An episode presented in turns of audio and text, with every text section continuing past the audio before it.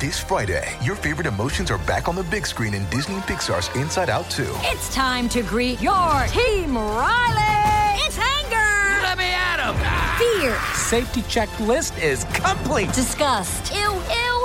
Sadness is in the house! Oh Hello, I'm anxiety. I'm one of Riley's new emotions. Disney and Pixar's Inside Out 2. no! There's a part two? We're going! Rated PG. Parental guidance suggested. Only in theaters Friday. Get tickets now. We took it all. We brought them to our land. An endless night, ember hot and icy cold. The rage of the earth. We made this curse. Carved it in the blood on our backs. We did not see. We could not, but she did. And in the end, What will I become? Senwa Saga, Hellblade 2. Play it now with Game Pass. What's going on, guys? Welcome to the show. Welcome back, and welcome to Action Movie Anatomy in 2017. Today, we are breaking down the very first successful Marvel Comics movie, though not a Marvel Studios movie. This is none other than There Are Worse Things Out Tonight Than Vampires. Like what? Like me. It's Blade, guys. Welcome to the show. Welcome to Popcorn Talk, featuring movie discussion, news, and interviews. Popcorn Talk, we talk movies. And now, here's Popcorn Talk's Action Movie Anatomy. Boom! What's up, everybody? Oh, yes! Oh, here we go. We're in a 1998 music video right now. I want to go to a nightclub. Maybe a club. Maybe a nightclub. Maybe there's a DJ, there's an old computer. He's like pointing like this. Yeah, right. He's Exactly. got sunglasses on. we walk in slow mo. The bartender's like making a drink in slow mo. that never happened. Uh, what's up, everybody? Welcome to the show. Welcome to Action Movie Anatomy. Welcome to 2017. This is our first show in 2017. We took two weeks off for the first time in our friggin' history. We'd never taken two weeks off, right? We've never taken two weeks off in, in a year and a half, in 85 episodes. It's, just, it's really intense. Whole episode, Steven. Um, but it was nice to take a little break. It's very good to come back. It's awesome Yeah. to come back to Blade, Yeah. which was like one of the coolest, most badass movies I ever watched when I was 10 years old. Yeah, yeah, yeah. Uh, this is one I always tell the story. My dad took me to the movie theater to see this movie when I was 10. Um, it's rated R. Your dad And- always takes you to sweet. All right, all right. Let's just go ahead and tone that down. About to pop out of my seat. Uh, we got Stephen Lemieux in the booth, everybody. Yeah, welcome Our back, executive guys. producer. Good to be back. Happy New Year. Yeah, man. New year. Welcome back. Welcome. Um, so uh, you were saying your dad. took me to this movie in the theaters. This was yeah, this was an exciting one. Um, so guys, this is Action Movie Anatomy. We're we're back in the studio. We're back doing the show. Episode what is this? Eighty five. I think it's right around there, like 83, 84.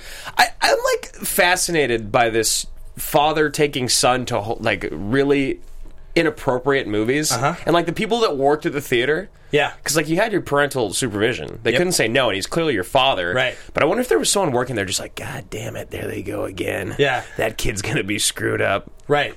Well, here's so here's the like uh, the tangent. Well, I'll keep it to thirty seconds so we can get into the episode. But um, I realized the other week that basically, so my parents got divorced when I was ten, right? Uh, that that year, literally 1998. Oh, it was Blade, yeah. yeah, Ronin, all those movies I always talk about. So uh, what I d- was like not beknownst to me at the time was obviously there was trouble at home. So Mm-hmm. for the 18 months prior to them telling me, obviously my dad was making an effort to spend a lot more time with me because I don't remember seeing a single movie in theaters prior to 1996. Really, like there's a few. Like I remember Mortal Kombat, but like that was with friends. But clearly, when I was nine and ten, he was making an effort to take me to movies that like. but ev- he, but he was like, these are movies I want to see also. Yeah. So all these movies that I remember, The Siege, Enemy of the State, Ronin, uh, Blade, Was like, Ron- Ronan was the one. that's the one. Yeah, yeah. That's the good one. go watch our Ronan episode. There's a great story in there. I just remember seeing all these movies, and it occurred to me at one point they all came out in 1996, seven, or eight. Um, which That's is crazy. just hilarious. Yeah. Like I just it's and I, I don't remember like seeing any movies with him in 1999. Like I think we saw The Matrix probably. Yeah, you have to. Um, but in any case, that's my story. Um, this good is one. Action Movie Anatomy, guys. So we do action movies on the show. We cover them. We talk about them for over an hour. We do stupid impressions. Um, if you're in the live chat, guys, welcome, welcome back. The action movies we do on the show usually adhere to- adhere to four basic rules. Those rules are number one, the hero always plays by their own rules. Blade's a classic hero that plays by his own rules. Mm-hmm. Rule number two, the hero and the villain are always the smartest people in the room. Steven Dorff's a friggin' genius. Yeah, he, he has to be. He's a Because- friggin', he's a friggin' turd. He's a freaking genius. He's a freaking weasel. Uh, rule number three: the movie is driven by a police, military, political mercenary figure. I, is he, he's not a mercenary. He's not getting 'cause no one's hired him. Paid. Yeah. he's just a vampire hunter vigilante. Yeah, he's just a vigilante out for revenge. I mean, I guess the reason that um, we that he doesn't uh, qualify is because this is kind of a superhero movie. We don't do those it's on this it's show. like so close to a superhero Yeah. movie. Um, and then finally, the movie contains a minimum of one explosion, which it absolutely does. Does it? Yeah, I was actually thinking Oh, he specifically blows when he up. blows the safe. Yeah, yeah, yeah. the door. and also the nothing in there. yeah, That thing is terrifying. that's the worst part of the movie. that is very hard to watch. Yeah, that was like that was like clearly like somebody just being like, hey, let's punch this up. Yeah. let's somebody in the studio be like, let's put this, let's have a giant fat thing, the fattest thing you've ever seen. Then we're gonna burn it. and it's gonna fart. Yeah, it's gonna fart. It'll fart and you'll laugh because it's big. Ugh. Yeah, it was pretty pretty offensive. Um, gross. so uh, uh, anyway, guys, that's the rules. Uh, we are on the Popcorn Talk Network, the online broadcast network dedicated to talking movies, discussing movie news, and all things movie related. And uh, we're going to get into talking about Blade. So bef- without further ado, let's uh, roll the Adieu. let's roll the trailer. We took it all. We brought them to our land. An endless night, ember hot and icy cold. The rage of the earth. We made this curse. Carved it in the blood on our backs. We did not see. We could not, but she did. And in the end, What will I become? Senwa Saga. Hellblade 2. Play it now with Game Pass. It's an okay trailer. It's not bad. It's a '98 trailer. Yes, it was. As things in '98 were, it was trying a little hard. You got two things playing here, Steven. Sorry, I forgot to I forgot to cut the club theme song. Just gonna only play that song. That's all the trailer is actually, guys. It's Just it's images with straight the theme up song? I thought that's theme what it song. was. that would have been fantastic. Better wake up. The world you live in is just a sugar coated topple. There is another world beneath it. He's a great actor. He's he's very good.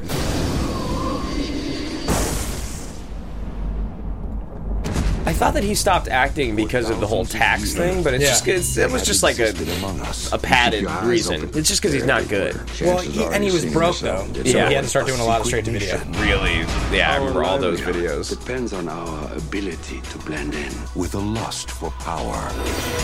We should be ruling. This is just making me want to watch this freaking movie again. Yeah, They've got their claws into everything politics, finance, real estate. There's a war going on out there. He makes the weapons. I use them. I use now. it's pretty sweet, Steven. It's definitely worth a watch. Yeah, Tonight, the age of man comes to an end. We're gonna be gods. naughty vampire gods. Dude, Ryan Hurst would be a great whistler. Vampires. Oh, Ryan Hurst. Opie from Sons of Anarchy. Oh, sure. Yeah, yeah. That's a good point. Oh, there's a song. Blade's mother was attacked by a vampire while she was pregnant. Half immortal. You got the best of both worlds. All our strengths, none of our weaknesses. He is their greatest fear and our only hope. All right, Steven, I'm gonna have a seizure. Vampires.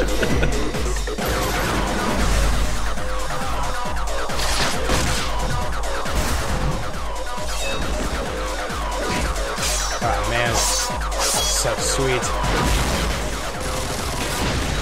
Wesley Snipes. Steven Dorff. You're one of them, aren't you? You're one of them, aren't you? Something else. Like me. Do you like that? That's good. That was really good. Blade. The sword fighting was definitely sweet. Yeah, Like, it wasn't as sweet as I remembered it No. being, but it was very sweet. and it's a cool character trait that he. Uh, oh, I also pull. We'll play this later. So, uh, spoiler, guys. Uh, spoiler that we. Oh, AMA question. Let's just try to pull one of those. Uh, the people Okay. responded. I forgot. All right. Um, spoiler I, I actually got to interview wesley earlier last year and uh, i actually asked him what he would do as far as basically recasting the blade role for a reboot um, funny answer we'll play that clip for you later um, we will not play it just yet so um, in any good- case it was a very good clip. it's a good clip so uh, that's the trailer for the movie uh, as far as trailers go from 1998 you know it's it's rock solid it's it's yeah, I entertaining mean, it's, it's what you expect. There's not a lot of depth to it. It kind of shows you what.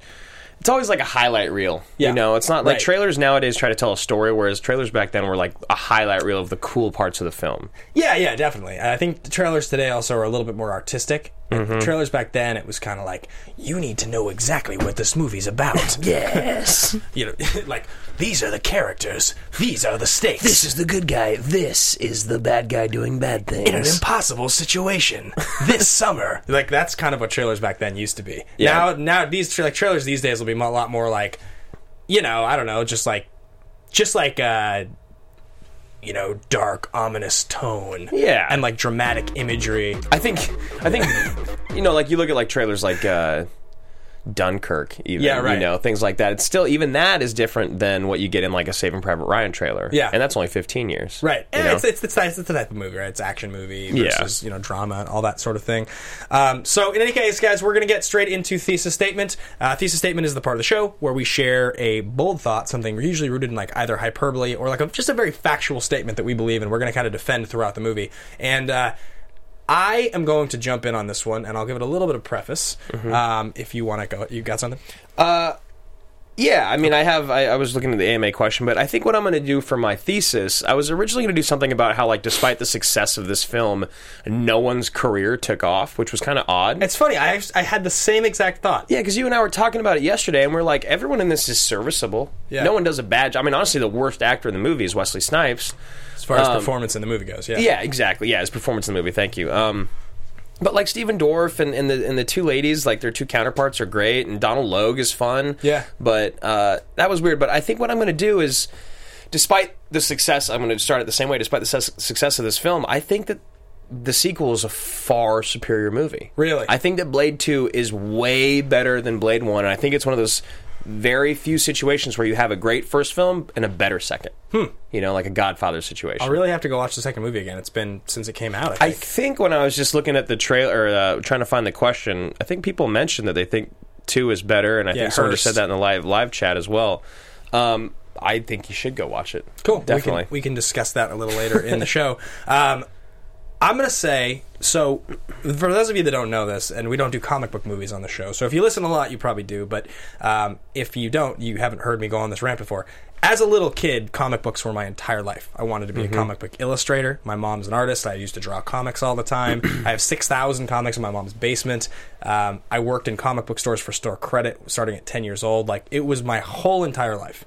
Um, I was a little chubby kid with a bowl cut who just like this was back when it was not cool. yeah. at This all. is like in the ni- the mid '90s. So uh, this movie came out in 1998 when I was 10 years old, and there was a point of pride in knowing that this was based on a comic book because comic books as a 10 year old were part of my identity. They weren't in popular culture where everyone liked comics. I mean, there were some things. There was the Marvel Action Hour uh, on TV, the, co- the cartoon where Iron Man and Fantastic Four had that split half hour Oh, yeah. cartoon series. Uh-huh. There was the X Men and the Spider Man cartoons. Um, some of that stuff was pop. You know, the Batman movies had been big in the early Yeah. 90s. But really, as far as like the biggest movies of the year being comic book movies, comic book culture taking over Oh no! mainstream It was the- television. it- like the most comic book culture that I got were what things that you mentioned there, and then like Marvel versus Capcom, the arcade game. That was it. Exactly. All my friends played basketball in college or in, in, in uh, school, and I like wanted to read comic books. So in 1998, when this movie came out, it was a big hit. And my thesis is, Blade was the first successful Marvel Comics movie,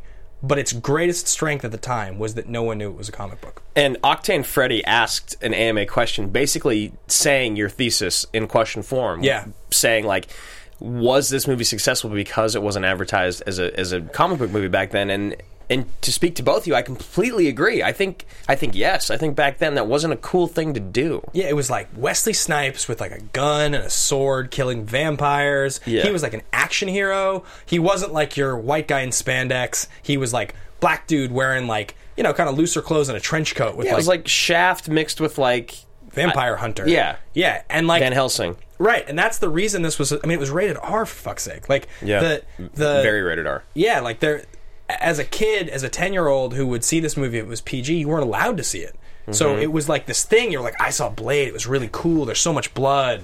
And then on the other end of that, being like an 18 to 25 year old being like, let's go watch a comic book movie is not the same as it is now. No. Whereas back then it was like, no, let's go watch Wesley Snipes fuck shit up. Yeah, right. you know, this is only. I mean, this is only five years after uh, uh, what's it called, Demolition Man. Like Yeah. he was. This this is like still like I don't want to quite go as far as to say peak Wesley Snipes, but this is tail end of peak Wesley Snipes. Yeah, this is this is he's in it. He's Yeah. in it right now. The next five years of his career are kind of like these mo- the Blade movies, and then his career kind of falls off a cliff. But like he was still very much a marketable, big name guy, um, and that's why this movie was as big as it was. So I think that its biggest strength is that no one knew it was a comic book. Yeah. And I remember as a kid, I would tell all my friends like, "Well, did you know that Blade's actually based on a comic book?" What's really fascinating about that though uh, to just kind of go down that road a little bit more is that so this is based on a comic book, but it's not really based on a character that existed. If that makes any sense, Steven, if you want to cue up the third image I have here, it's so of- so what you're saying for our audience is that Blade is just it's almost like the Jason Bourne pull. Well, so here, check this out, right? Yeah, yeah, very, very similar. So this is like what Blade in the comic looked like, right? He's like a swagged out dude. He's basically Shaft. He's Mhm. like you know leather, you- red leather jacket. the traits that he had in the comic book were different, and he wasn't a prominent character. He showed up in like Tomb of Dracula, like old horror comics from the seventies, but he wasn't. He wasn't like dude in trench coat. He was he had different traits. He he wasn't he didn't regenerate. He wasn't a vampire. The Hmm. deal was that he he was immune to vampire bite, so he couldn't be turned. That was like his thing. So he would kill vampires because he couldn't be killed. couldn't. Interesting. Um, he wasn't really a superhero as much as he was like this, almost like fanatical, almost like a little psychotic um, to the degree that he wanted to hunt vampires. So what they did, the, cha- the character was created by Marv Wolfman and Gene Colan in the seventies. Of course, a guy named Wolfman created. the- Yeah. But uh, and Wolfman actually sued Marvel later, like way later on, once this was a huge franchise for like thirty-five million dollars and lost because he was like, I wasn't in an understood creator owned by Marvel contract at the time, so I deserve money from all of the stuff. And they were like, No, you created a character that basically has nothing to do with the character we have now. And you worked for us at the time, and we own the thing you created. Owned. So, Owned. So he lost. Yeah. But what's crazy about this is the comic book character was never successful. It was never a popular character. It was just like a very fringe character. So right. And you were saying after this movie came out, even though this movie was huge, it still didn't sell. But right? here's what's wild, and this is the thing that I think will blow people's minds. Wesley Snipes is a producer on the film franchise, Mm-hmm.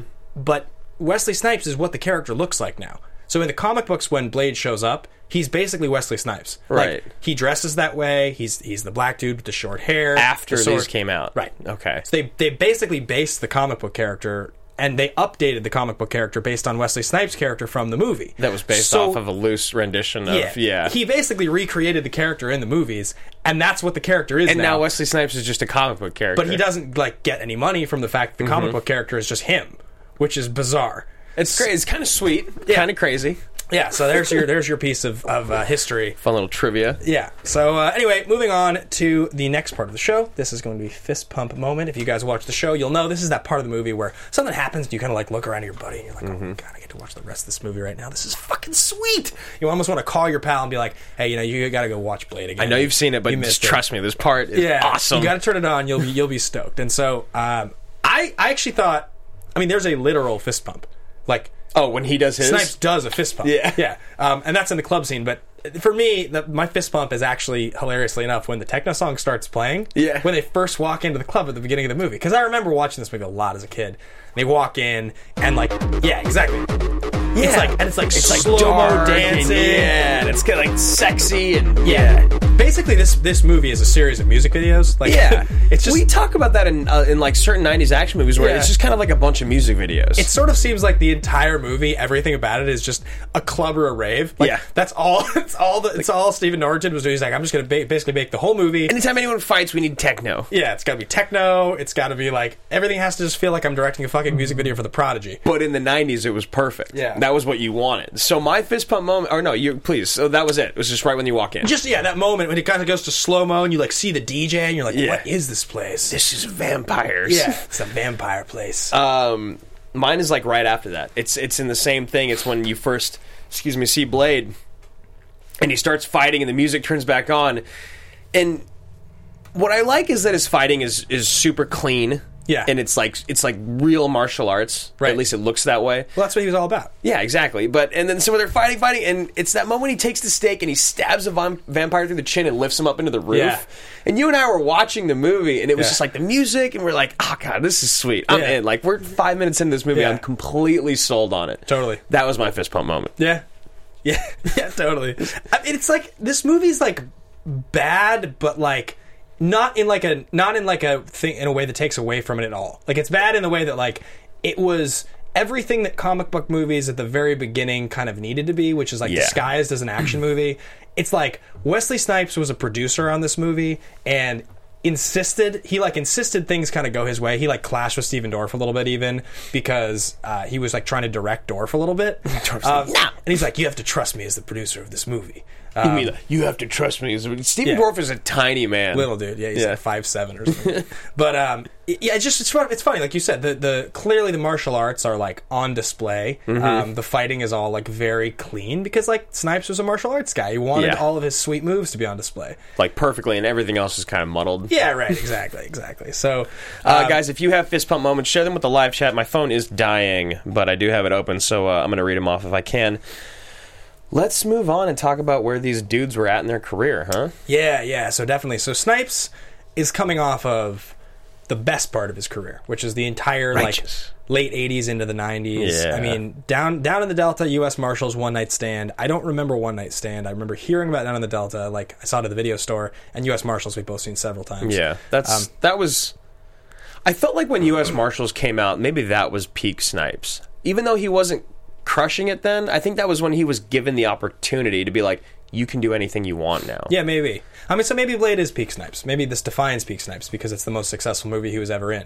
Um, so maybe '98 is his best year. Yeah, I mean, but as you start to kind of go back, it's like, yeah, you have all these '90s movies. You have, you know, Drop Zone, and you have like, uh, yeah, you have Demolition Man, and you have like, is he he's Passenger not Fifty Seven is that later? Passenger Fifty Seven, The Art of War. That's after, I think. Is uh, is he in Rising Sun, or am I? Yes, he is, right? I believe so. yeah, he's in Rising Sun. I feel like with- I've seen the box, but I can't. yeah, with Sean Connery, and he's in like, yeah, yeah, I yeah, believe Rising that's Sun, right. and, and the villain is Shang Tsung. Um, Shang Tsung. and uh, yeah, he, I mean, he had had like a New Jack City, like he had had a sweet run, King of New York, right? Like he's oh yeah, he's in a couple Spike Lee movies. He has like a So good, I guess Peak Snipes was a little before this. yeah, he, he had like a really good run there. Tu Wong Fu, the whole the Mm-hmm. whole entire '90s for him was pretty sweet. And Blade is kind of like it's just funny because it happens at the end, and then you you would you would think that he would go up after Blade. Right. Well, because so, so, 'cause we have these couple things that we do, and it's like, if we're talking career defining role, it's got to be Blade. Yeah, I- I- it's not even close. I thought about putting it on the list, but it's just it's too clearly. What like what else would it Yeah, be? It would 100 percent be this. yeah. Okay. And it's like you said, it's at the very end of his of his run, which is interesting. Yeah, I mean, they were trying to develop Blade as far back as 1992, and LL Cool J was attached to play Blade. oh yeah. Yeah, exactly. That- I'm glad that didn't happen. Yeah, I mean, then there was, you know, all the guys that, that worked on this movie. Goyer was like, he, he considered three people. He considered Mm-hmm. Denzel, he considered Snipes, and he considered uh, Lawrence Fishburne for the role when they actually got to casting it. But he always felt that Snipes was the perfect guy for it. I think so. I think looking back, and especially with like the Matrix happening later on, it would have. I think for who I was as a movie viewer, Lawrence Fishburne coming out of nowhere, Yeah. in the Matrix coming out of nowhere, Yeah. for me was kind of awesome. And if he was Blade beforehand, it would have ruined it for me. Yeah, he had been a supporting character in a lot of, like, hits, but he Mhm. wasn't, like, an action guy. So and it then was- Denzel, you just he's too Denzel. Yeah, it's funny. Like this, I mean, if Denzel had been Blade in 1998, this it's just such a different career turn for him. He was never in a franchise until Equalizer. He was never in a franchised series. That was his first franchised series ever. Yeah, He never did it. He Ah. No. never did action movies where there was like a sequel and a third one. He didn't need to. Yeah. I think it was it, it keeps him um, from being labeled as anything. Yeah. so, so with Snipes, Yeah. Yeah. So we play this game sometimes, guys, and uh, it's overrated, underrated, and properly rated. And uh, the question is with Wesley Snipes today, and Steven, if you want to contribute on this or listen, uh, I'd be curious to know what you think on this as well. Is Wesley Snipes overrated? Is he underrated? Or is he properly rated? Um, you know, I I think that Wesley Snipes, by today's standards, is exactly properly rated. I um well first of all to Esteban Tu Wong Fu, thanks for everything, Judy Newmar. Julie Newmar. Julie Newmar is Yeah. an awesome movie with him, John Leguizamo, and and Swayze. Swayze, where they play cross dressers, and you Yeah. got to go check it out. That movie's if you've very never heard of it or seen it, it's very entertaining. It's actually a pretty good movie. It is a good movie. It really is. It's a Your- classic. You watch it with your sisters, I'm sure. I watched it with my mother. uh, my mother took me to sweet movies too. I was Uh, going to The Rock. You were I going was, to Tu Wong I was going to Fu. Tu Wong Fu. I completely agree with you. I think that if his career would have kept going, Yeah. and he would have kept being the lead in action movies, then he would be overrated. I think that he's not underrated because he was given a run. He was given a 10 year, 15 year run of being the guy, one of the few African American actors in Hollywood who were giving lead, given leading roles, especially as a hero. Yep. Um, There's very few. If you look at like the the pantheon of action movies, and this was actually one of the questions. That yeah, was this is from proposed. uh, Josh Ryan, actually. Yeah, there's very, very few black heroes in the run of action movies from the 80s to the 90s to the 2000s. There's a Yeah. lot more black villains. And the ones that were like the black heroes were always like I mean they were larger than life. Like Yeah, they right. weren't the every man. I mean there was so what do we I mean this is going to be terrible because my movie knowledge on this topic is is very low, but it's like the ones that pop into my head immediately are like, you know, Shaft, Yeah. and Blade and uh Oh man, there was one more that was just like just screaming at me. But you didn't get it. You didn't get like the everyman. yeah, and African- yeah, yeah, like yeah, like Jamie Foxx showed up, and he's kind of, he's kind of the hero in Collateral, and that's Yeah. in 04. Yeah, I mean, you, That's even later. Yeah, it- it's it's true. I mean, you would you didn't have that many because if you think about the guys that were getting those roles, who were like signing those deals, Snipes is one of the only ones who was like the action hero. Yeah. there's just not that many. Um, Yeah, and, and Jackson never had like an action run. I mean, no, he, he was in a few action movies, you know, but it wasn't the same. He was either like a sidekick or a bad guy, or like in Pulp Fiction, he has like a Right. smaller role. I mean, you talk about you know Denzel's obviously one of the big Mhm. one of the big all timers. Yeah, there's just not that many, so it, it is interesting to see this. And he's also in this movie not playing any kind of like um, exploitive like Ex- yeah, expletive.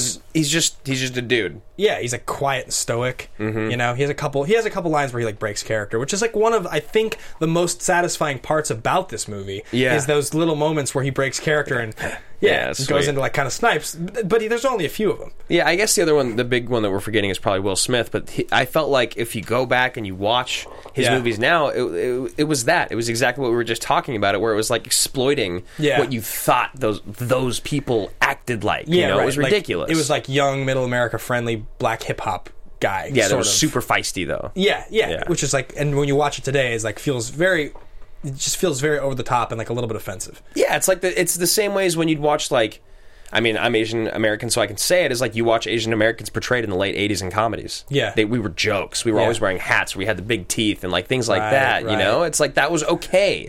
the Mortal Kombat, like Yeah, rice patty man, hat, it's yeah. just crazy. Yeah, it's yeah, crazy yeah. when you go back and watch stuff like Yeah, that for sure.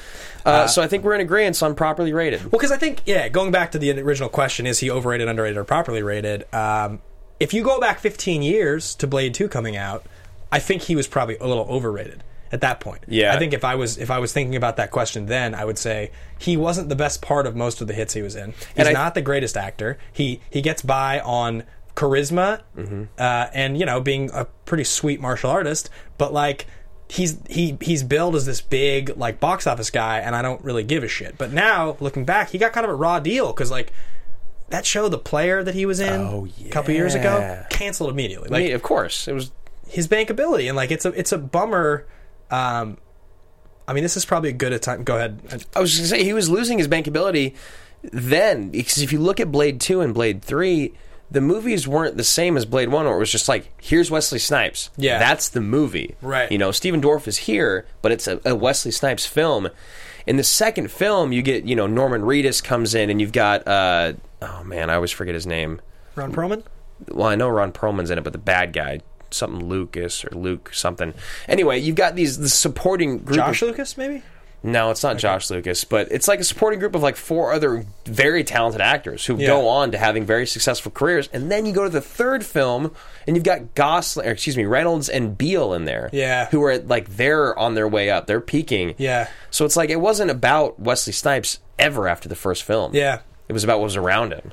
Yeah, it almost th- we're talking about it now. It almost makes me feel like he's a little underrated, but um, Yeah. yeah. But but I think I think I would go as far because it's not like he blows me away. And Yeah, it's not like it's not like when he stopped being in films, I was like, damn it, yeah, Wesley Snipes. he had a sweet run, and Yeah. he's he's he's properly rated. So um, and Art of War is awesome. and Heart of War. so uh, before we move on to Steven Dorff, it actually reminds me, you know, he revealed to MTV in 2014 that he was interested in doing a Blade 4, saying that, that he thinks, Right. you know, he's learned a lot of things, things he couldn't do back then that he can do now. And uh, incidentally, when I talked to Wesley earlier this last year, and Steven actually has this clip queued up here, I asked him the question, and it's a little awkward, you'll see, because I don't phrase it in the best way. I don't basically suggest you would still be in the franchise, but I kind of Right. ask him if they gave you the reins to take over the franchise uh, as director and everything to recast it, what would you do? And this is kind of a funny answer that he gives me. It's a little awkward. out here, Mm-hmm. and, uh, and and you're in all kinds of stuff. You're in a Spike Lee movie. You're doing an Emmerich show. If you were given the reins by studio and they said, Wesley, we want you to take over the Blade franchise and, and direct, produce the whole deal. You get to recast the lead character. Who's the guy that you recast as the new Blade if you're going to make Blade Four?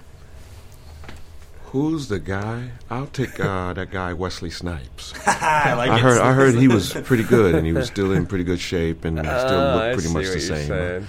I'll go with him. I don't know what he's doing now. He's you know how come Watch how this ends. He's working quite a bit. I like it. I've watched it in a hot second, man. Yeah. Thank you so much. For We're talking. talking today, We'll sir. see. We'll Yeah. see. We'll All see. right. Yeah. We'll see. We'll, see. We'll, see. I think that was. I'll kill you. Unless I'm mistaken, and maybe you guys read it differently than I do, but I think that was him saying to me like, "We'll see. We'll see what happens with me. We'll see what happens. We'll see what happens when Blade 4 comes out, you stupid bastard. but uh, in any case, you know, he, at least he laughed. He had a kind of little sense of humor about it. Well, it's funny because he you took know a picture with me after, so he couldn't have been that mad. that was basically an, uh, an AMA question as well. I think it was Octane Freddy as well, or it might have Yeah. been Josh Ryan, but it was like, of course you want to ask that. Yeah, dude, you're almost f- what is he in his mid fifties? Fifty four. Yeah, he's fifty four. Yeah, that was fifty three when you talk to him. Like yeah, he could. I mean, he could still. He, could would still be in the movie. Do it. I he just- would be. he should be like the Whistler character. The way to a- ask the question that I didn't ask it was Right, in a but- Blade Four. If you were going to have some sort of apprentice or younger character who you Right. were grooming to take over the mantle once your character was kind of Yeah, because you would never say that to Tom Cruise in Mission. So Mission Impossible Six. Who? Yeah. If you, who Of would course you not. like? You would be in it. Who else would be in it? Yeah, right, of exactly. So yeah, that was that was kind of my bad on that, but at least he seemed to have a sense of humor about it, and he was a very nice guy. I'm telling so- you guys, this is not as easy as it looks. I Yeah. mean, when you're on the spot, you think you have a great question. The verbiage is very important. Very, very important. yeah, yeah. So uh, moving on to Steven Dorff, who was like in 1998, totally like a sex symbol. Yeah, he was, like every girl wanted him. Yeah, there's like that that shot of him when he's sitting there listening to the uh, music, and he's like Mhm. leaning against the wall in the white shirt. the shirt. It's open. Yeah, yeah. I remember like a- all the girls like like had Oh my that printed God. out. And, like His hair. Yeah, yeah, yeah.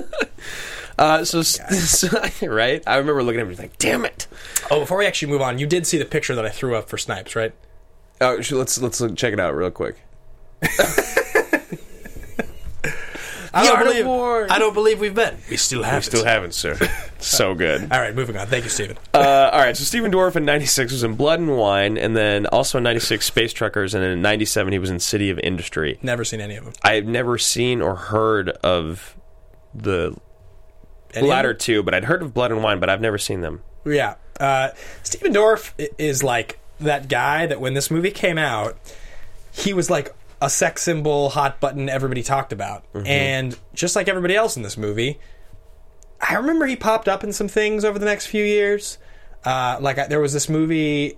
Uh, the name I was like escape masked and anonymous. No, that's not what it was called. but My it was- phone died, It so was a I'm name useless. like Masked and Anonymous or something like that. Mhm. Um, and I remember seeing him and being like, "Oh, that's the guy from Blade." And then he's now repping blue cigarettes. Well, it was like even watching him smoke cigarettes and Blade, you're like, dude, stop, slow down. Yeah. this is not going to go well for you because his skin looks ho- horrible now in those Yeah. commercials. I don't know what it is. I've never heard horror stories about Steven Dorff or Dorff. I've never heard anything yeah. negative or positive about him, and he wasn't bad in this film. He's one of the best parts, I think. He honestly Yeah. is a pretty. I mean, we do talk about this a little bit. The fact that like they do a terrible job explaining why he's as powerful as he is, but he does a great job of just owning it. Yeah. Yeah. he's like a total little fuck who's just like super confident and like seems to be kind of ruthless. And he's like not even a f- he wasn't even born a vampire. It just seems you Yeah. and I were both sitting there like, why don't they just kill him when he's at Yeah. the council? Yeah, because that's what it felt like they would do. Right. It seems like the vampires, but but I guess he has this like giant, all this money and this nightclubs or whatever. Um, it was a Even little then, weird. it's still weird. Yeah, th- Yeah. there's- they're like we've been around for thousands of years. It's like, well, then just kill this guy. Just kill the dude that's causing problems and go back to normal. Yeah. So that's not. They don't do a great job explaining that.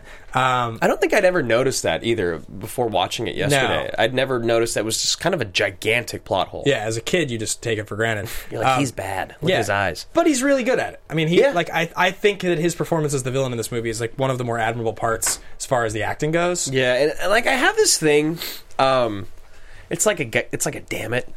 Like you know when Twilight came out and all those Yeah. vampire movies, like I always look at that and look at me. Yeah. you know I'm not going to be cast as a vampire. Right, I'm not. It's just not going to happen.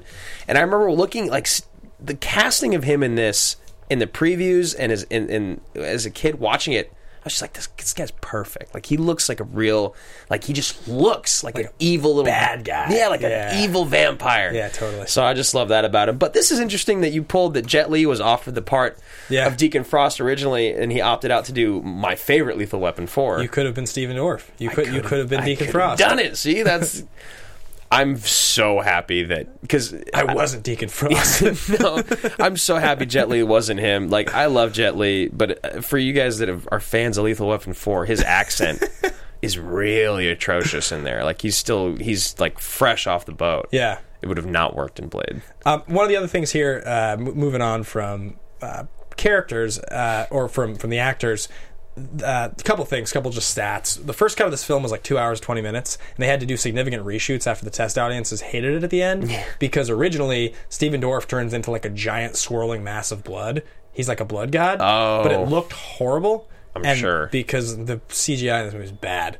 Um, it's fine for the time, but it just is really looks bad. It's Yeah. and it's not that distracting, but like at the end, that one If- shot when he cuts him in half, Yeah, and he like reforms, and the and the uh, the skeleton angels Yeah. flying out of Yeah. them. Yeah, Um, so I think that's kind of interesting. They they did recuts. I mean, I was reading a little thing about this yesterday. One of the things I thought was so funny was like this comes on the heels of cartoons and video games that are the, that's the most prominent representation of Marvel comics at the time. Mm-hmm. His fight with Steven Dorff at the end feels like an end boss Yeah. in a video game. I was thinking that watching it yesterday. He goes, he's like in the center. He's Mhm. he's like fighting this guy who seems to be impenetrable. He has his weapons like hidden in rock that he has to like he has to like get his items. He Yep. has a sword in the wall. He has like the the key to defeating him like hidden in some rocks.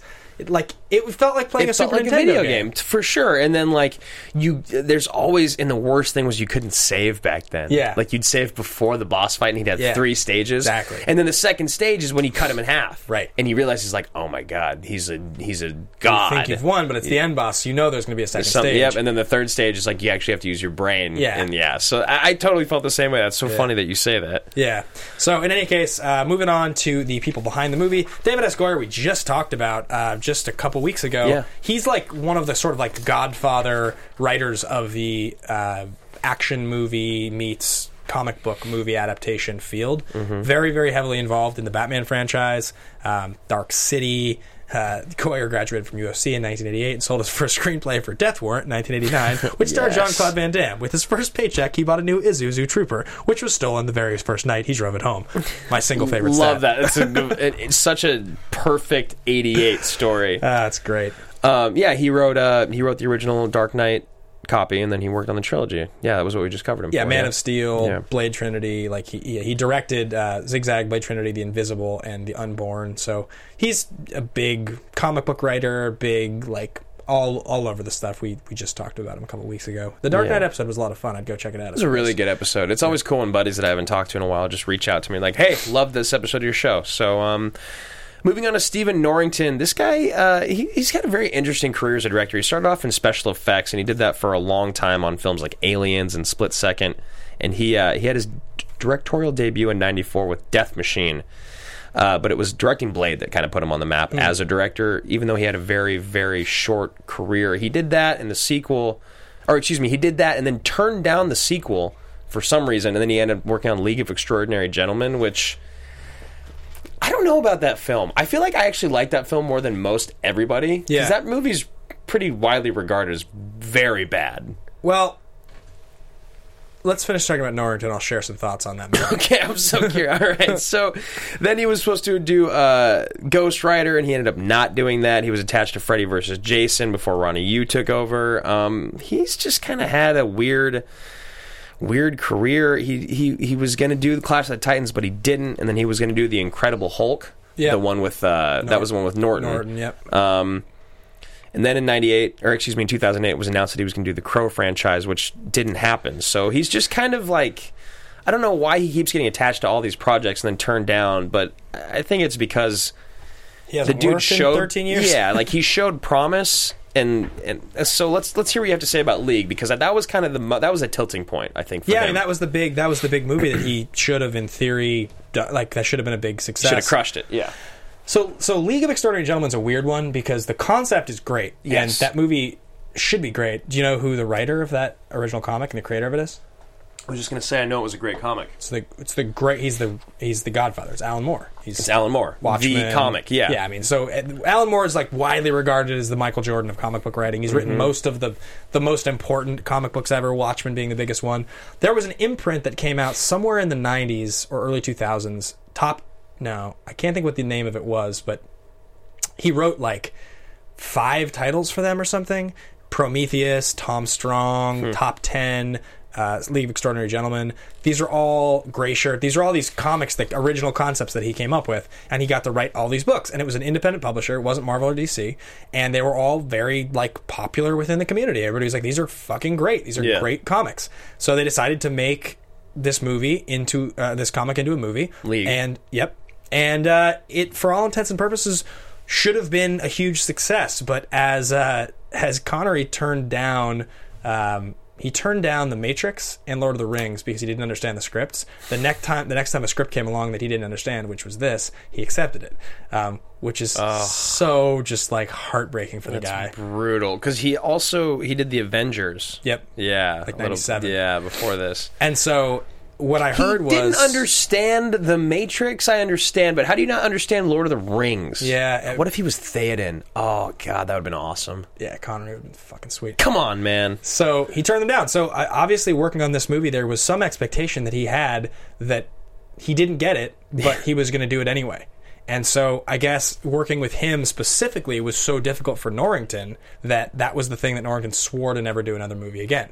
He Was swore when he because did the of league that that was his Connery. last movie he would ever do. Right, because he's he. th- I forgot. I don't know if I missed it, but he'd sworn off. He'd quit directing a couple times ever. Yeah. And uh, so he's, I guess, that to me, honestly, f- if you're the kind of guy that has four movies and then you cap it off with a major release like that, and you let with one of the biggest stars in the world ever, yeah, ever. and you swear off movies because of it, and you stay away from movies. bec- That that speaks to me that there's something going on in here, Yeah. in your head that's co- that's holding you back more than actually your experience. Because there's a lot of difficult to work with actors For sure, and actors are pricks a lot of the time. Yeah, I mean, Connery. Of as much as you want to love the guy, the dude's not that cool. I've, No. I've heard interviews with him and Barbara Walters about how he thinks that hitting women is okay, and Yeah. I've heard he's just a nightmare to work with. So like, I'm sure he sucks, but Yeah. like, that's not that's not the point. that's not the point. You're the director. You take helm. You do. You have him do Yeah. what you want him to do, and then you just don't work with him ever again. Right, exactly. So, uh, so that was the thing, uh, and I guess that's where Norrington is now. He hasn't done a Yeah. movie since. So, moving on to producers, um, the major producers here are Snipes, who uh, this was his, he produced the full franchise. And he had enough uh, money to produce anything at this point. Well, that's what we thought. Well, right. That's what we thought. He wasn't paying his taxes, so yes, It's Uh, millions of dollars. So you had a couple people involved here. You had him and Avi Arad, and then you had a few other producers whose names probably most people don't know. The reason Avi Arad is relevant is because he is the guy that eventually was the CEO and founder of Marvel Studios, the studios that bring us all the wonderful Marvel movies we see now. Um, he was a major, major player in the mid 90s. So a lot of people don't know this, but Marvel Comics went bankrupt in 1996. Um, really? They filed for bankruptcy. They had no money. They, uh, I don't know what it was. I don't know the story that well, but they had mismanaged their properties and went, they were going under. So there was a movement to. That's crazy. Isn't that, wi- isn't that wild? It's just crazy. Now they've got to be the, one of the most successful companies in the entire world. Yeah. Yeah. Toy Biz owned Marvel Comics for a while. Toy Biz was like a company that made action figures. Right. So, uh, and this is also a reminder, guys, of like, even though comics were at their biggest ever in terms of numbers sold in the early 90s, it's nothing compared to licensing properties. Movies, it's like not even a drop in the bucket, comic books. So, uh, Avi Arad was one of the guys that brought Marvel out of their bankruptcy, bankruptcy in 1986 through a couple things. One of them was the, mo- the movement into graphic novels as opposed to single Mm. books. Copy it, yeah. Yeah, getting graphic novels into bookstores, like becoming the company that, that was on the forefront of selling comics for seventeen ninety five for six issues as opposed to single books for two ninety five. It was a, a major thing. The other one, of course, was licensing properties. So Mm-hmm. through the lawsuit, they ended up getting a bunch of their properties back um, that they had sold because they were bankrupt and the profit and all that stuff. And, and he was one of the two guys that brought them out of it. So eventually, he's unfortunately the producer behind the entire run of horrible Of movies that Yeah. Marvel did, like including the good ones. Right, X Men and X Two. He's behind all of them. I'm ta- so Yeah. you're talking all the Blade movies, X Men One, X Two, The Last Stand. You're talking about Fantastic Four One The and Incredible Two, Hulk. the Incredible yeah, Hulk, both of them, Yeah. all the Hulks. Yeah. yeah other than Daredevil, Ruffalo's. Elektra, like Yep. The Punisher, all those movies. so he because he launched Marvel Studios, um, but he resigned from Marvel in Marvel Studios in 2006. He is credited as being attached to the production of a couple of the movies, like Iron Man One. He's on Mhm. there for, but he and that was probably residual from when he was still working at the studio. So now he's doing some animation studio. I'm or sure we don't need to feel bad for the guy. No, he's done He's pretty well. doing all right. Um, but uh, I've heard stories about Avi Arad and like you know his input being like, oh no, kind of like the the metal spider thing you hear stuff like that. Oh, yeah? you know it needs to be a little more like this. You know, like Right. So even though he, he's proven to be, or maybe he proved to be a genius at the time and bring him out of the slump, maybe he's creatively not on par with where they're at now. something, yeah, exactly, exactly. So then all the rest of the producers on here, you have Andrew J. Horn, Peter Frankfurt, and Robert Engelman. Um, J. Horn is a guy who just worked on Blade and Blade Two as Mhm. a producer. Frankfurt and Engelman both have done quite a bit more stuff. Um, Mystery. Engelman, here's here's his run between '94 and '96. It's a good run, guys. The Mask, Mortal Kombat, and Kazam, starring Shaquille O'Neal. But here's the beauty of that. If you think about Mortal Kombat, like it feels a lot like Blade. Yeah. It feels a lot It's the like same Blade. soundtrack. yeah. It feels like a very similar movie. And here's a great piece of trivia for you. When Stevendorf bites and kills that cop on the roof and throws him in the infinity pool, guess what movie's playing on the TV? What is it? Mortal fucking Kombat. Is it Mortal Kombat? Yeah. No, I know. We, I said that. It's the same studio. You remember me saying Yeah. that? I was like, is that Reptile from Mortal Kombat? Yeah, That's amazing. Um, Okay. so then after Blade, he ended up doing this is a great run. Mystery Men from Justin to Kelly and Scooby Doo. For those of you that don't remember what Justin to Kelly is, it's the movie starring Justin Guarini and Kelly Clarkson after Yep. the first season of American Idol. And Justin Guarini, I think, was the runner up and He she was, won. yeah. And he had like that poofy hair. Yep. And it was like, I remember the cover. yeah, from Justin and to like Kelly. seeing it on the walls in Yeah. theaters. Oh, So, and he's now the guy, he's now Justin Guarini is. no, he's doing stuff. He's the guy in the Slim Jim commercials with the with the ba- with the bandana. That's him. He's like da da da da da. That guy. That's still, him. Still making more money than I am. Yeah. So, and there's like a credit at the bottom of the screen. It's like Justin, Justin Guarini Guarini. is. it's like Slim Jim Man or whatever. I have to go watch this. Yeah, so I don't then- know how I didn't know that. Frankfurt basically worked on the Blade movies. Uh, started out on Scrooge and Lethal Weapon as like a production assistant or a coordinator or something like that. So that's that. Right, crew and of then Oh, guys. his career ended with Blade Trinity, as did Wesley Snipes. Yep. Moving on to critical and box office, this was released by New Line. It was only $40 million to make. It was released in August of 1998. It grossed 70 million domestically with an additional 61 worldwide for a grand total of 131 million dollars in 1998 with an opening weekend at 17 million dollars. You can throw up the uh, box office graphic here we have for adjusted domestic gross by Wesley Snipes. Um, as you can see, White Men, yep. after adjustment, White Men Can't Jump is his biggest earner, followed by Rising Sun. I have no idea what Waiting to Exhale is. you don't? No. Uh, like 1994, probably. It was like a. Is it an action movie? No, no, it's like an early. Sounds like a drama. It's like a Tyler Perry type of movie. Oh, really? I think so. I mean, I, I, I vaguely remember it. It's not as like it's not as like played out as that, Right. But it was like that sort of type of movie. Um, got people bl- in relationships and sex and stuff like that. Gotcha. Um, I was like on cable once, and I felt like I shouldn't be watching it because there was a sex scene. Watch the whole thing. Uh, Blade, Blade Two, Demolition Man, Major you know, League. Major League, which is classic. Yeah. U.S. Marshals, New Jack City, and Passenger Fifty Seven. So like when I looked at this list is when I was like, he's not underrated because no, exactly. because I was just like you know I mean his best movie maybe ever is maybe Major League like Major League is great. Blade Yeah, White, One, Man, White Man Can't Jump is pretty good. White too. Men Can't Jump. Right. Like those are some pretty sweet movies, and like New Jack City has some good moments. But like most of those movies, you know, Simon Phoenix, he's entertaining. Yeah, they're all fine. They're all decent movies. None of them I'm like, I don't want to watch that. I'd, I'd probably watch any of those movies again. Yeah, it's a top ten where I wouldn't be super disappointed to watch any of the movies, but it would not be like my goal to go catch up on them. This is so interesting, though. So you sit there and you talk about Wesley Snipes in his peak and like, is his peak Snipes? And it seemed like he'd have money to do anything. Yeah.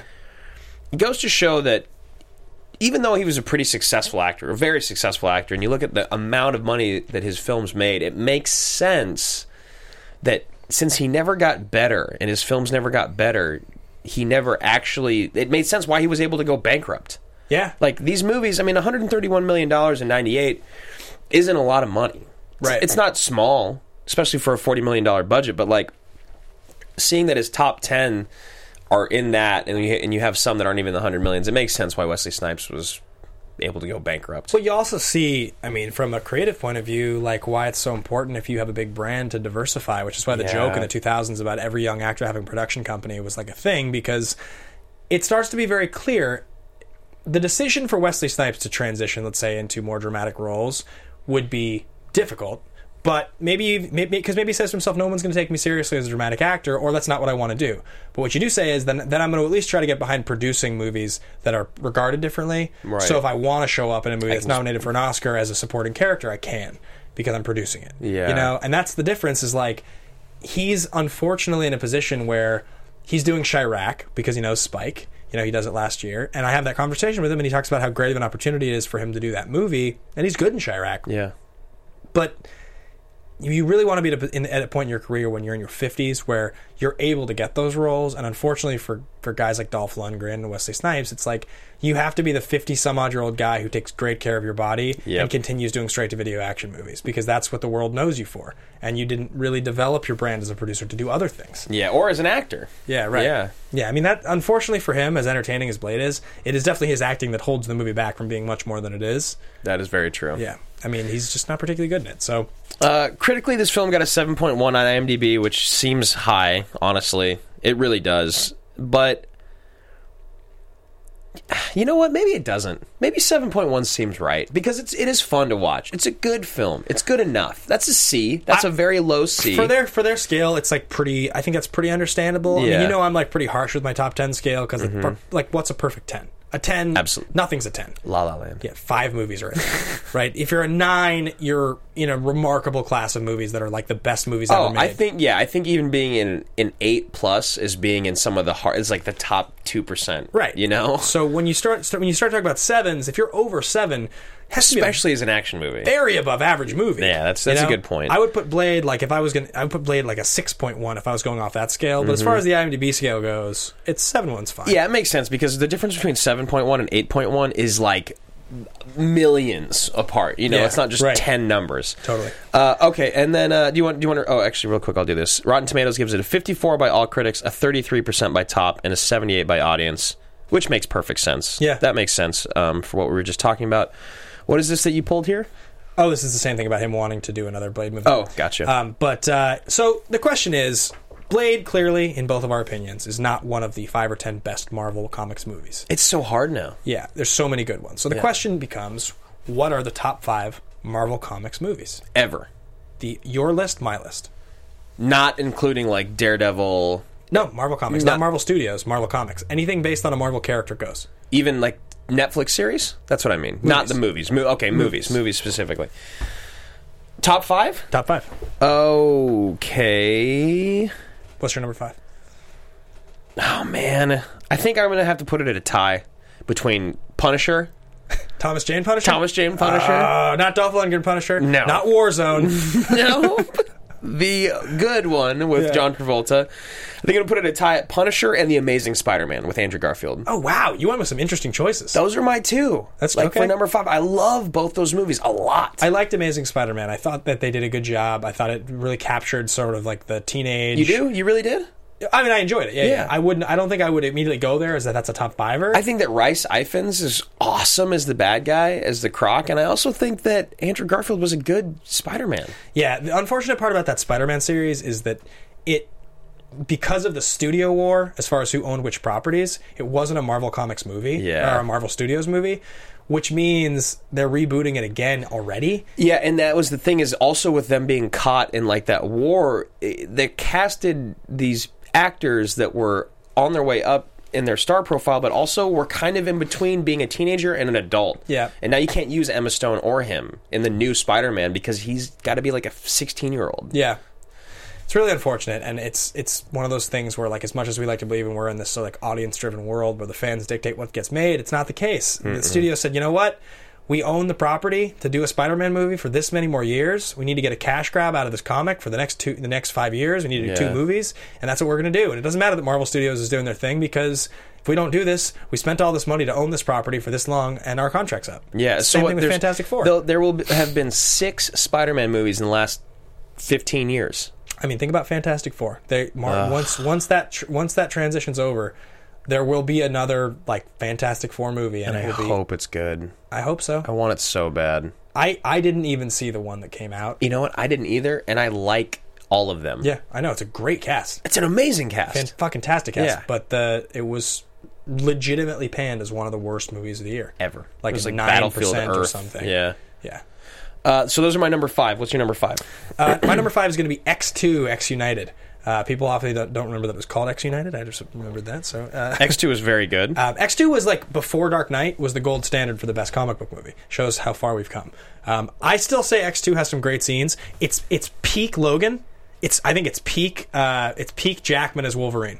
I think the closest you get is Days of Future Past Logan. Yeah. But he's sweet in X two. Yeah, like all the Logan solo movies are bad.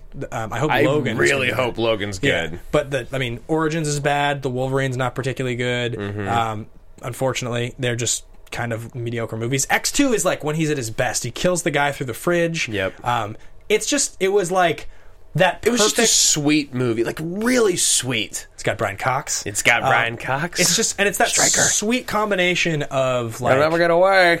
It's that sweet combination of like you get to see a bunch of X Men characters before the the days like now where like they can put every character Yeah. into a movie and like It was like watching Civil War ten years before Civil War came out, or Right. fifteen years. you before. got a bunch of characters, you got a bunch of little characters kind of showing New up here and there. ones. You got Ben Foster's Archangel. Was that in that one? Or was That's that the three? third one. Ah, damn it!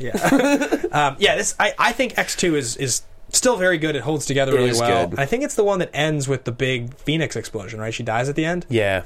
She they leave Jean behind. Yeah, it's right. it's like that. Yeah, they're trying to take off, and she ends up staying on the ground and stopping the water and all that. movie's really good. It's really good, I have and to like watch it again. the fight between him and the chick with the Yeah, yeah, yeah. fingers Totally. is sweet. He gets like he gets gnarred up in there, like Wolverine Yeah. gets torn apart. That's one of those things too, though, where like that chick's supposed to be Lady Deathstrike, and they don't do a very good job with it Right. because from the comic she, she looks nothing. It's just it was stupid. So um, people like me who didn't read the comics were like, she's sweet. Look at her sharp fingers. Um, number four, I'm going to go with Civil War. Okay. Captain America Civil War. I think for me, uh, our good friend Matt Haggerty, who is gone again, he moved to Atlanta for a year to shoot Infinity Wars. Um, the next two Avengers movies. and he told me everything. No, he didn't tell me anything. he like won't even tell his roommate things. No, he, He's like- he said the only person that he would tell anything to if he were going to tell anyone would be his brother who lives in Alaska. Yeah. He said that's the only person he would if he were to. watch him So that like doesn't mean he start dating did. a smoking hot chick, tell her everything, get fired. Uh, what I loved about Civil War was not only was it a badass movie, is that it brought in new characters like Black Panther and new Spider Man and all that, Yep. and it was done so well. Yeah. it, they didn't steal from each other, and I was so worried about it getting all just being a clusterfuck essentially Yeah. on screen, and it wasn't. Yeah. and so that just gives me a lot of hope for Infinity War. So that is my number four. Yeah, it's uh, it was definitely super sweet. I didn't put Civil War on my list. Um, I really like Civil War. My thing with Civil War is kind of the same reason that the first Avengers, surprise, surprise, doesn't make my list. Yeah, it doesn't make mine either. They're- not even close. they're really fucking sweet, but there's this thing I have with like so many characters, like superhero characters.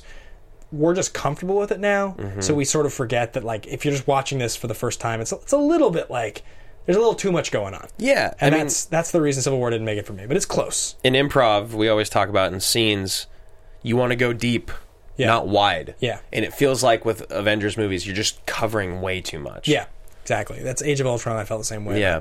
um, but I mean, but Civil War would be would make my top ten because the fight scenes. Are, Just the fight scene alone between Cap, uh, the Winter Soldier, Yeah. and Iron Man is uh, awesome. That shot they showed from the trailer was so, So sick. good. Right, where they're trading off a Yeah. shield, and beating him down. Yeah. Super fucking cool. Yeah. And also when they're getting out of the building was really cool. The beginning. Yeah. Um, there was just some awesome, awesome stuff in that movie. So um, anyway, my number four is going to be Deadpool. Um, Deadpool. I love that movie. Yeah. it's really good. I laughed out loud. It was. I mean, f- Talk about talk about a career turnaround. Ryan Reynolds was on the outs. He was didn't he just win Sexiest Man Alive this last year? Yeah, I the thing that's so crazy about Ryan Reynolds is that you love to hate him when he was oversaturated. Yeah. Then he completely fell off the market, became like, you know, he was in buried. Yeah. And then what happened? I think the best thing that ever happened to Ryan Reynolds, and I think he'll agree, is marrying Blake Lively. Seems like it, yeah. It seems like something about when they got married, they both kind of got their heads on right. And now look at him. He's Yeah. a badass. Ryan Reynolds is awesome. He really is. And like you watch him in interviews and the shit that he says, the dude Yeah. is awesome. He's like a really cool dude. Yeah, well, you know, I've always been a big fan of just Friends, and uh, Yeah, the- Just the, unfortunate thing for Ryan Reynolds was that until Deadpool, the best thing he had ever done was just Friends. By far. Yeah. It was really good. yeah, that movie's a classic. Uh, number three, Guardians of the Galaxy. Yeah, okay, Guardians. Shocked. Didn't think it was going to be that good. Loved it. Yeah, it's Star Wars in the Marvel Universe. Yeah. um, Guardians is my number two. So Okay. I can just say that. So what's your outright. number three? My number three is Captain America: The Winter Soldier. Really? I went Winter Soldier over Civil War. Yeah, What's your number one? Iron Man. Iron Man. Okay. All right. So I think Iron Man is my number one. It's really tough, but First Class is really close number two. Oh, you put it way high. I love First Class. Let's I be honest. Love it. There's No. two good scenes in First Class. No, the rest dude. of the movie's eh? overrated. That's the thing is that that's what everyone says, and those scenes are awesome. We know which ones they are. Yeah, They're Magneto both in the with bar. Fassbender. Yeah, amazing. Yeah, yeah. But that movie is awesome. I love that movie. The scenes on the beach at the end when he gets paralyzed, and like the way he kills Kevin Bacon With the quarter? with the quarter, and the Yeah. pulling of the teeth, and just I love that movie. Yeah. It's almost my number one, but I have to give it to Iron Man because Iron Man started it all. Even though X Men started it all, Well, yeah, it's it's you look at the, each era. Like it's funny. Mhm. I was thinking about Blade because we're on the, the subject of comic book movies. You have to go way back.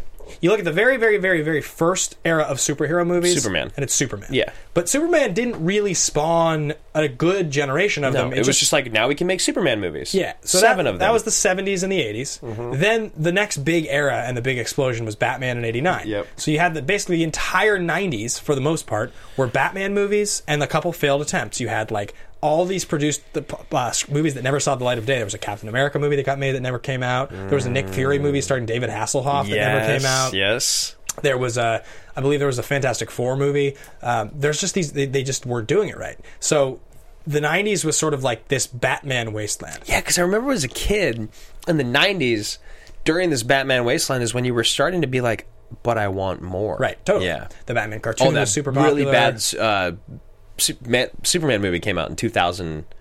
Oh, the Superman Returns. Returns, yeah. 06, probably. Was it that late? Wow. 07, something like that. That was so bad. Yeah, with Kevin Kevin Spacey. Spacey, yeah. yeah, Brandon Ralph.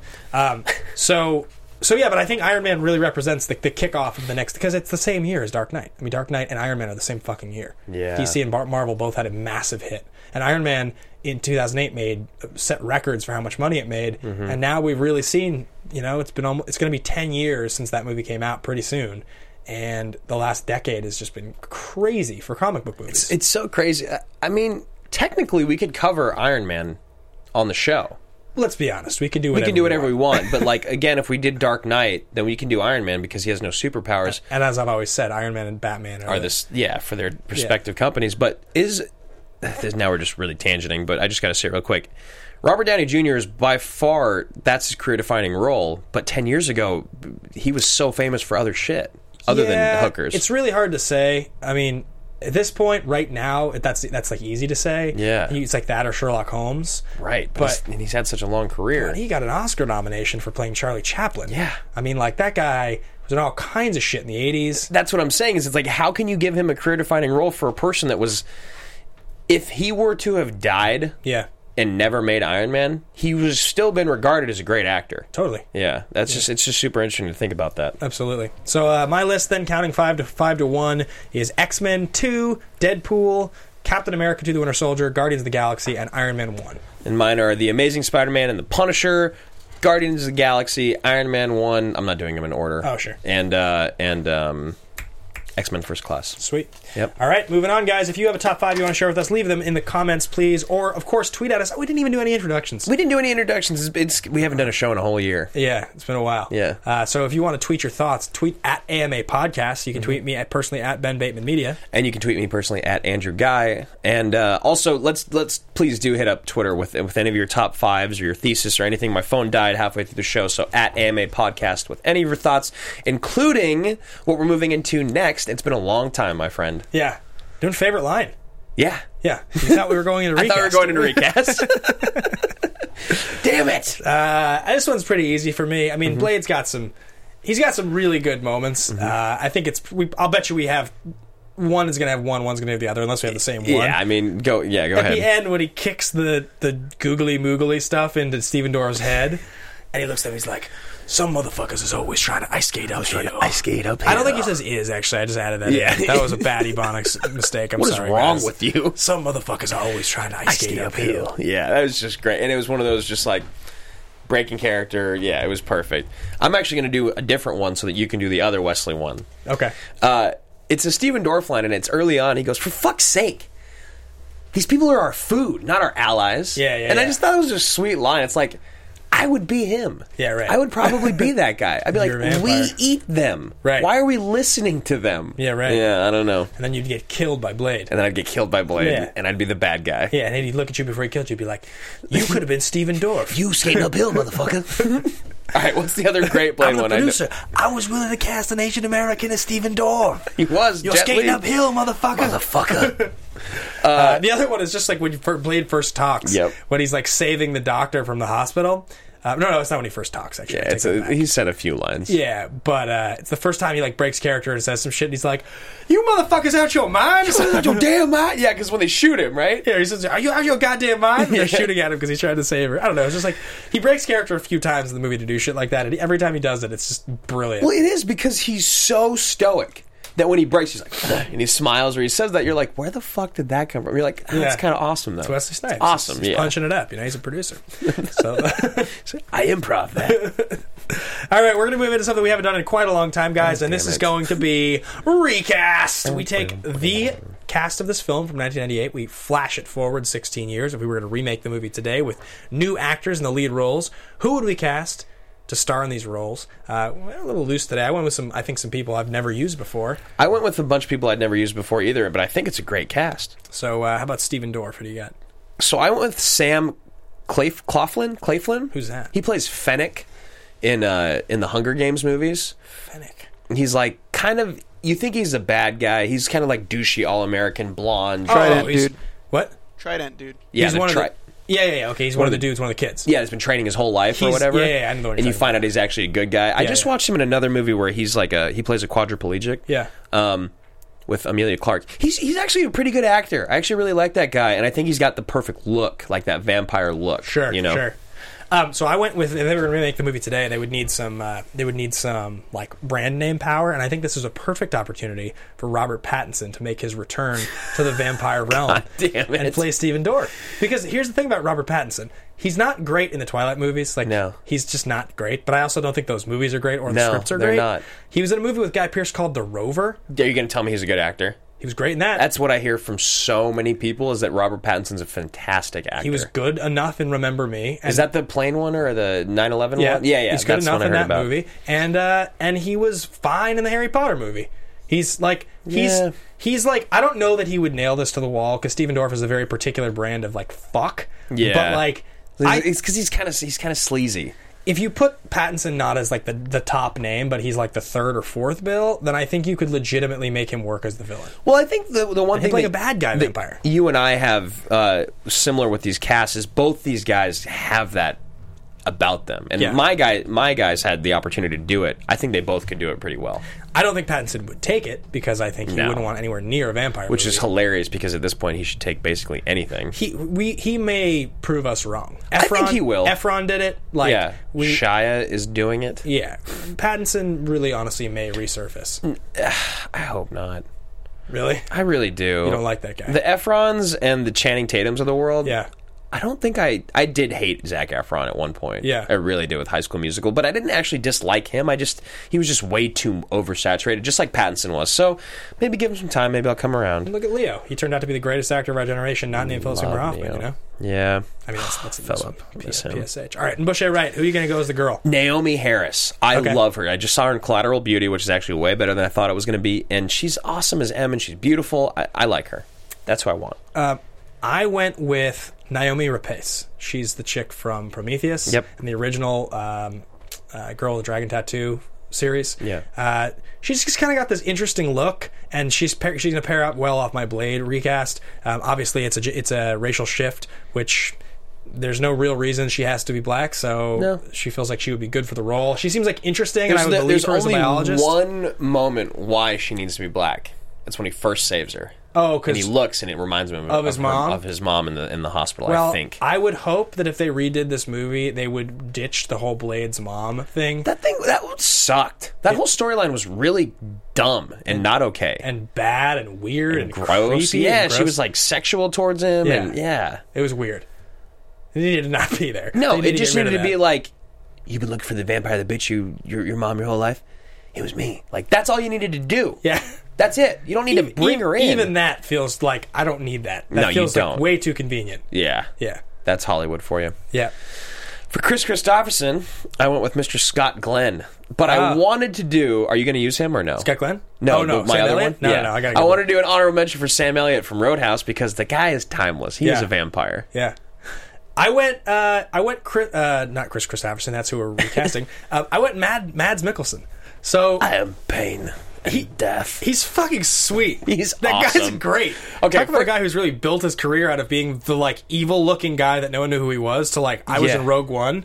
So I was in Rogue One and Doctor Strange in the same year, the Yeah. two biggest movies of the year. Um, That guy's sweet. Casino Royale was the first time that I really like noticed Mads Mikkelsen. Yeah. and what he's done for his career is amazing. And then the fact that he opens a full bottle of vodka in an interview. That if you blew guys my haven't seen that, like you sent me Yeah. that clip, and I saw it blown up all over social media the next couple days. He's a badass. He opened a full bottle of vodka in a junket interview. and he looks like he drinks a full bottle of vodka every day. He does, but he holds it together But he remarkably really well. does it great. Yeah, and it's vodka. That's the thing about him because he looks he looks Like like, an a alcoholic. foreign villain. Oh, I should say he looks like a Yes. foreign villain in an action movie. He does. Like he has that look. There, there. He just just opens the full bottle of vodka. It's just amazing. Um, yeah, Mads. Here. it Oh, is. there it is. There's my full bottle. Let me Oh, just sure. crack that open real This quick. bottle of Stoli. Pour it into this glass. I'm just gonna get wasted because I don't want to be here to impress. and I can do whatever I want. So what I want him for this is I want him to have like long, raggedy hair and just like grizzled and like a beard, I like a w- mix between him and Doctor Strange as the bad guy, Yeah. but with just like with Chris Christopherson. Exactly. exactly. Uh, who's your blade? Yeah. Chadwick Boseman, the new uh, Black oh Panther. yeah, yeah, yeah, the guy from Civil War. Yeah, yeah, yeah. He's okay. awesome. I, He's I, great. I loved him. I think he, he can fight like a badass. I just I just really like that guy. I think he's got I think he's got what we always talk about. I think he's got movie star charisma. Sweet. Yeah. I went with an interesting one. I went with Masashala Ali. So he is the. What'd you call me? Ma- he's uh, he's in Moonlight, which is one of the big Oscar Yep. contenders. He's in House of Cards. He's in uh, what's it? Luke Cage. Um, he's great. He's really really good in Moonlight. Uh, he's maybe a little old for the role, but I have a feeling if they were like, we're gonna make a Blade movie. We just you know train for six months, get in like superhero shape, get super jacked. He Mhm. could do it, and I like him. I like him. I believe him. He seems like I like the idea of him playing against uh, Naomi, Naomi Rapace and all that. Like, he just seems like he'd be good for it. I don't know. Maybe that's just me reaching on this one, but I no, think I it'd be like sweet. that. I actually think that's a good cast. And what I also like is that you and I have different people for our new young black actor instead of just Michael B. Jordan like a year ago when we did this. Yeah, it's, I know. It's crazy how we've done 80 plus episodes. And if you go back and you watch the beginning, anytime we had to recast a younger black actor or an older black actor, there's like eight to pull from.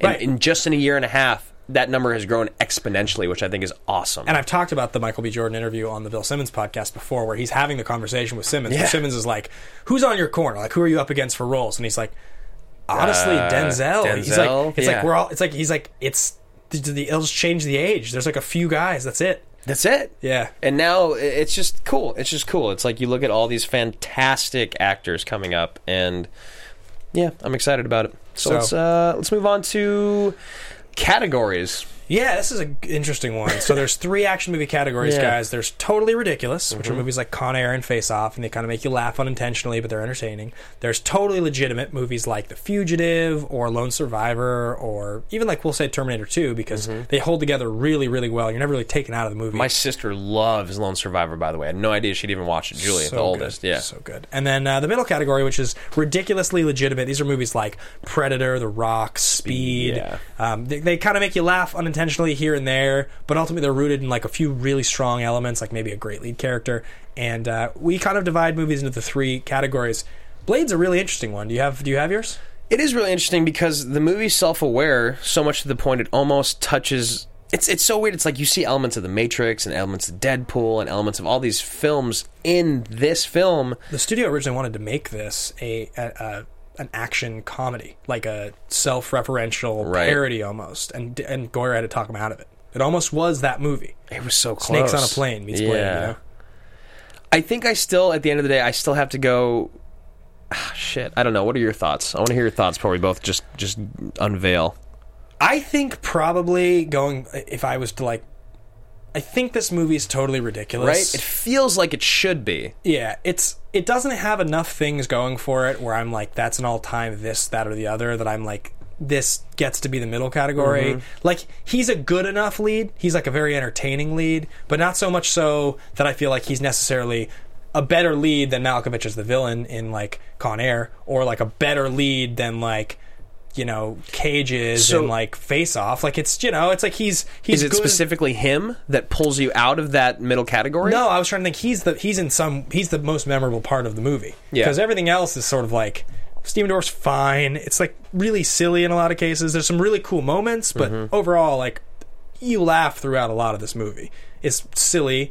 I mean, the schoolgirls like dancing Oh, in the club. We didn't even yeah. reference that. I mean, there's so many things about this movie. The, the fat thing that is farting. Like there's just like a lot of it is just absurd. So Yeah. for me watching it, I think I have to put it in the totally ridiculous category. What about Yeah, I think I do too, but just because it feels right. I feel like totally rid- ridiculous is the right thing. However, I know that watching this film growing up, it was a hundred percent ridiculously legitimate. Yeah. Like there was things in there that were like terrifying and the like dude getting a blowjob in the club when they first walked yeah, there's just in. She didn't even reference that awesome. We moment. did it. We're like, wow, Yeah. this is definitely rated R. Yeah, you know what? Yeah, for that and and like the other weird random things, the schoolgirls and just like the mom. Uh, yeah, I'm gonna go totally ri- totally ridiculous. Yeah. the mom. I think the mom is the only argument I have to make. yeah, that took me out. It was super weird. Yeah. Yeah, because at that point, we always mention how like it's so hard to finish up an action movie. It's it's almost hard to finish up a comedy, but it's so hard to finish up an action movie and make it like you know power through to the end. Yeah. and this movie does a good job of it, but that storyline of the mom, it takes away from the inflation Yeah. of of the climax. I think Super weird. It's super weird. Yeah. yeah. So we're in agreement. So there's only one thing left to do on the show today, and that's called the pitch. So uh, I believe what we're going to do is we have two ideas for next week. We do. and uh, they're both in reference to things that are going on, and we're going to put them up in a poll.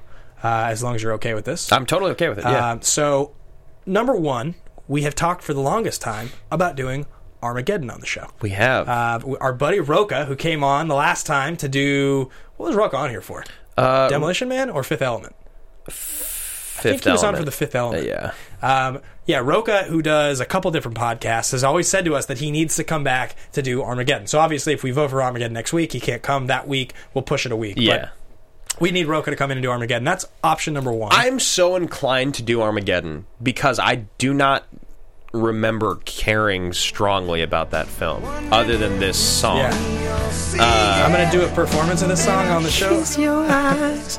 Um, you love this movie. Armageddon? You love Armageddon. Well, it's it's part of the classic Bay run. you think it's one of the greatest American action movies made. no, that's what Roca says. That's, what Roca says. That's what Roca says. American action. I've always thought that Armageddon was like sweet, totally, totally, totally like a product of its time. Right. It's like Affleck in his like young, just post Pearl Goodwill Harbor Hunting and- before. yeah. Pearl- yeah, it's like.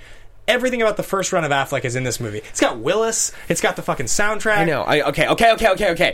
All the supporting characters you love. I do, Buscemi, It's got fucking Michael Clark Duncan. I know. So that's my point. Is like Billy you, Bob. You talk about this Owen movie Wilson? in high regards. Roca is the one I was confusing it with. Yeah. Who thinks this is one of the greatest movies ever made? Yeah. I want to be on board. Well, I haven't seen it in a long time.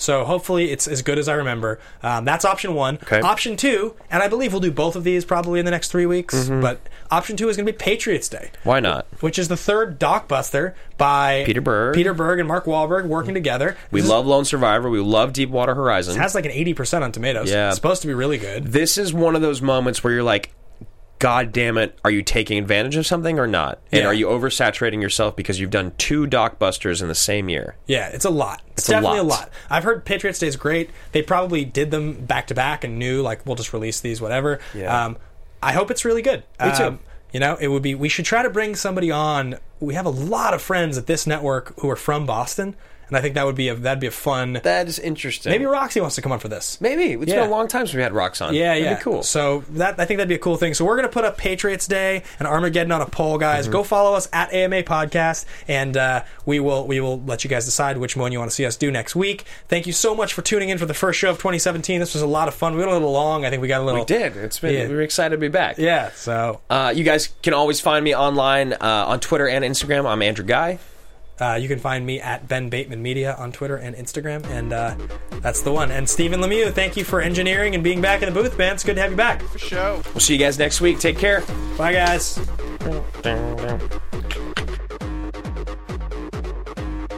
From producers Maria Menunos, Kevin Undergaro, Phil Svitek, and the entire Popcorn Talk Network, we would like to thank you for tuning in. For questions or comments, be sure to visit popcorntalk.com. I'm Sir Richard Wentworth, and this has been a presentation of the Popcorn Talk Network. The views expressed herein are those of the hosts only and do not necessarily reflect the views of the Popcorn Talk Network or its owners or principals.